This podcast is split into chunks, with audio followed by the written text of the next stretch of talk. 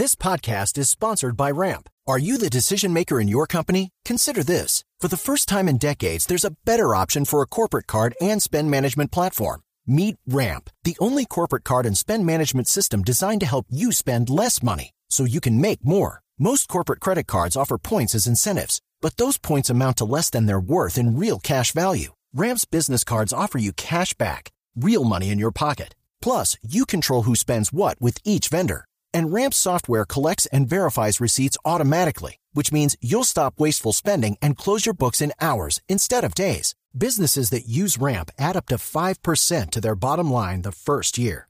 If you're a decision maker, adding Ramp could be one of the best decisions you've ever made. And now get $250 when you join Ramp for free. Just go to ramp.com slash easy. Ramp.com slash easy. R-A-M-P.com slash easy. Cards issued by Sutton Bank and Celtic Bank members of DIC terms and conditions apply. Y antes de ir con los sueños, pasamos rápidamente por los personajes que están en la luna, Esteban. ¿De qué se trata? Personajes en la luna. Bueno, la noticia lo dice todo. Un ovni se estrelló en Canadá. Wow. Supuestamente, señor. Eh, bastante, eh, bastante sorprendidos encontraron algunas personas que vieron unas imágenes eh, pues bastante impresionantes sobre un objeto volador no identificado que se habría estrellado en Canadá.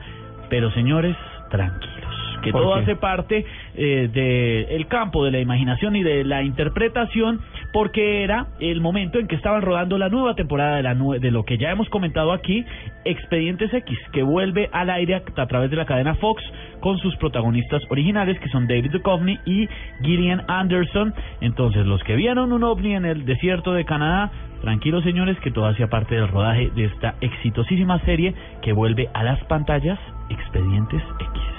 Del- de la cual estamos oyendo su banda sonora, ¿no? Esta famosísima canción que pasó a la historia como una de esas bandas sonoras que uno la oye y automáticamente lo conecta con la serie. Y que a mucha gente total. le pone los pelos de punta. Con solo oírla. Esto es Luna Blue, un espacio dedicado a los temas extra normales.